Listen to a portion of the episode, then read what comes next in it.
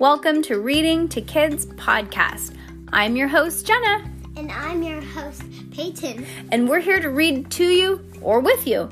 We know that sometimes moms and dads don't always have the time or the motivation to read to their kids each night, and we know how important it is. So, on those nights that you're not in the mood, we're going to do it for you. Can't wait to read with you. Good job, Peyton. High five.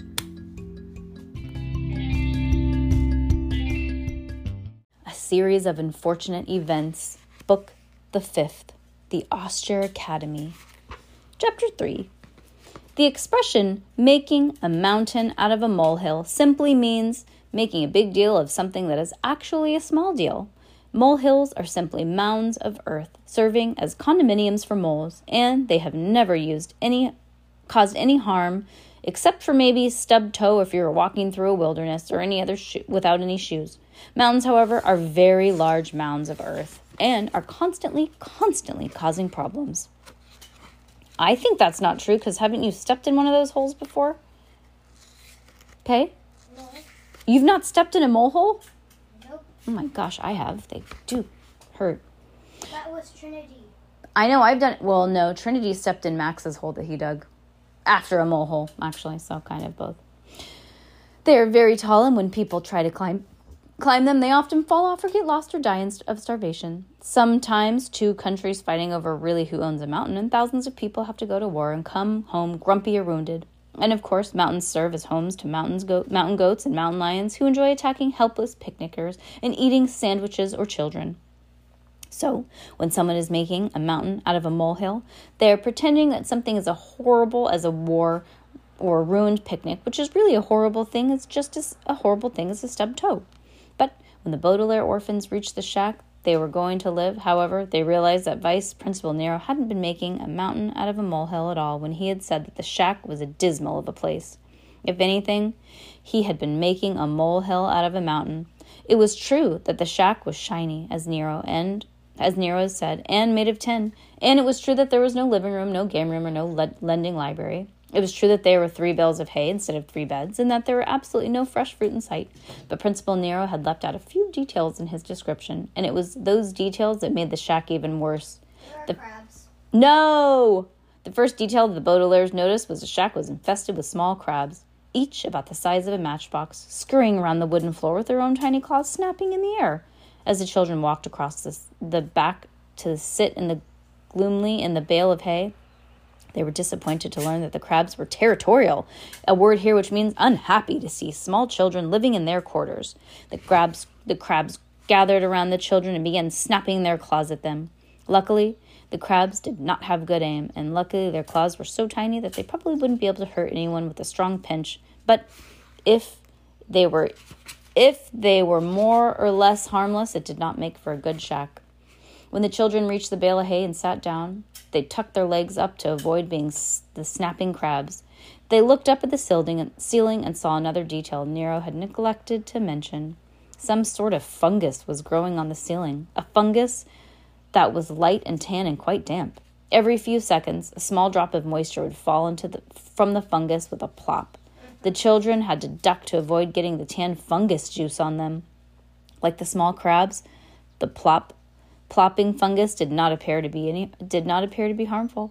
But also like the small crabs, the fungus made the shack even more uncomfortable than Vice Principal had described it. And lastly, the children sat on the bale of hay with their legs being tucked beneath them to and ducked to avoid the fungus juice. They saw just one more harmless and unpleasant detail of the shack that was worse than Nero had led them to believe, and it was the color of the walls. Each tin was, wall was bright green, with tiny pink hearts painted here and there as if the shack were an enormous, tacky Valentine's Day card instead of a place to live. And the Baudelaires found that they would rather look at the bale of hay, or small crabs on the floor, or even the light tan fungus on the ceiling, rather than the ugly walls. Overall, the shack was too miserable to serve as a storage space for old banana peels, let alone a home for three young people, and I confess that if I had been told that this was my home, I would probably have lain on the bales of hay and thrown a temper tantrum. But the Baudelaires had learned long ago that temper tantrums, however fun they may be to throw, rarely solve whatever problem is causing them. So, after a long, miserable silence, the orphans had tried to look at their situation in more of a positive light. This isn't such a nice isn't such a nice room, Violet said firmly. But if I put my mind to it, I bet I can invent something that, the, that can keep these crabs away from us. And I'm going to read up on this light fungus, Klaus said. Maybe the dormitory library has information on how to stop it from dripping. Isover, said Sunny, which meant something. Well, I bet I can use my four sharp teeth to scrape these paint, this paint away and make the wall a bit less ugly. Klaus gave his baby sister a little kiss on the top of her head. At least we get to go to school, he pointed out. I've missed being in a real classroom. Me too, Violet agreed. And at least we met some people our own age.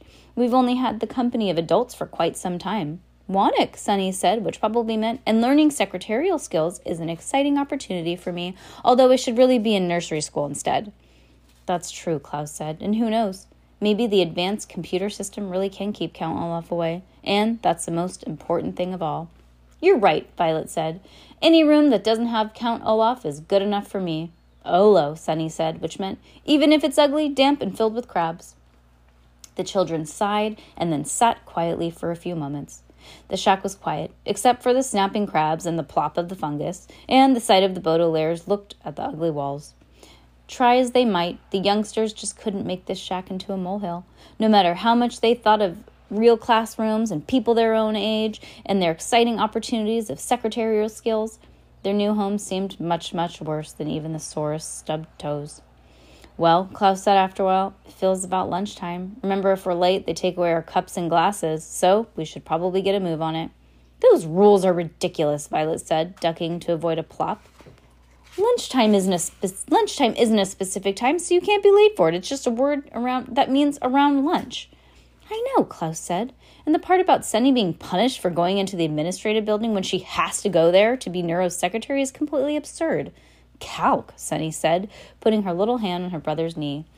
She meant something like, Don't worry about it, I'm a baby, so I hardly use silver. It doesn't make much of a difference to be taken away from me, anyways. Ridiculous rules or not, the orphans did not want to be punished, so the three of them walked gingerly to the the word gingerly here means avoiding territorial crabs, across the shack and out of the brown lawn. Oh, and onto the brown lawn. Gym class must have been over because all the children, all the running children were gone, and this only made the Baudelaires walk even more quickly to the cafeteria. Several years before this story took place, when Violet was 10 and Klaus was 8 and Sunny was not even a fetus, the Baudelaire family went to a country fair in order to see a pig that their uncle Ellen had entered in the contest. This pig contest turned out to be a big a bit of a dull, but in the mo- but a bit of a dull. Oh, to be a bit dull. But in the neighboring tent, there was a contest that the family felt quite interesting the big lasagna contest. The, the lasagna that won the blue ribbon had been baked by 11 nuns and was big and soft as a, as a large mattress. Perhaps because they were such an impressive able age, the phrase impress, uh, impressionable age. The word, the phrase here, impressionable age here, means 10 and 8 years old, respectively. Klaus and Sunny always remembered the lasagna, and they were sure that they would never see another one near as big. Violet, Klaus, and Sunny, or Violet and Klaus were wrong. When the Baudelaires entered the cafeteria, they found a lasagna waiting for them the size of a dance floor. It was sitting on top of an enormous trivet to keep it from burning from burning the floor, and the person serving it was wearing a thick metal mask for protection, so as the children could only see their eyes peeking from the eye holes. The stunned Baudelaires got into line of, of children and waited for their turn for the metal masked person to scoop the lasagna on the ugly plastic trays, and it had it had wordlessly to the children. After receiving their lasagna, the orphans planned further down the line, which helped themselves to a green salad, which was waiting for them in a bowl the size of a pickup truck. Next to the salad was a mountain of garlic bread, and at the end of the line was another metal masked person handing out silverware to the students who had not been inside the administrative building. What, babe? Mm, garlic bread. You want me to do garlic bread tonight? No? Oh, okay. I don't like your garlic bread. Well, I didn't make good. Gar- that was just a. I can make good garlic bread. She's. I'm feeling judged right now. the Baudelaire said thank you to the person who gave them the slow metallic nod in return, and they took a long. They took a long look around the crowded cafeteria. Hundreds of children had already received their lasagna and were sitting in long rectangular tables. The Baudelaires saw several other children who had undoubtedly been in the administrative building because they had no silverware. They saw several more students who had their hands tied behind their backs as punishment for being late to class. And they saw several students who had sad looks on their faces as if they had been forced to buy somebody a bag of candy and watch them eat it. And the orphans guessed that these students had failed to show up to one of Nero's six hour concerts. But it was none of these punishments that made the Baudelaire's orphans pause for so long. It was the fact that they did not know where to sit. The cafeteria can be a bit com- cafeterias can be confusing places because there are different rules for each one, and sometimes it's difficult to know where one should eat. Normally, the Baudelaires would simply eat with one of their friends, but their friends were far, far away from Prufrock Preparatory School, and Violet and Klaus and Sunny gazed around the cafeteria full of strangers and thought that they might never pull down their ugly trays, put down their ugly trays. Finally, they caught the eye of the girl who had they'd seen on the lawn, who had called them such strange name and walked a few steps towards her. Now, you and I know that this loathsome girl was Carmelita Spatz, but the Baudelaires had not been properly introduced to her, and so they did not realize how loathsome she was, although the orphans drew closer and gave them an instant education. Do not even think of eating around here, you cake sniffers.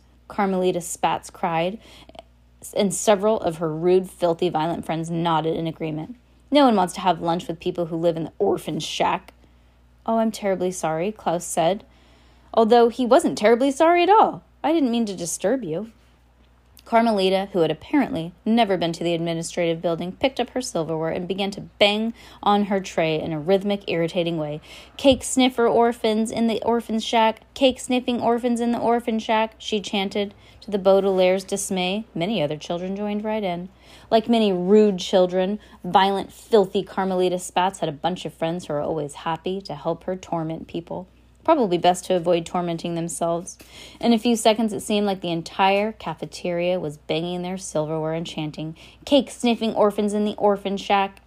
The three siblings stepped closer together, craning their necks to see what was any if there was any possible way they could escape and eat their lunch in peace. Oh, leave them alone, Carmelita, a voice cried over the chanting. The Baudelaires turned and saw a boy with very dark hair and very wide eyes. He looked a little older than Klaus and a little younger than Violet, and had a dark green notebook tucked into the, under the pocket of his thick wool sweater. You're the cake sniffer, and nobody in their right mind would want to eat with you, anyways. Come on, the boy said, turning to the Baudelaires. There's room at our table.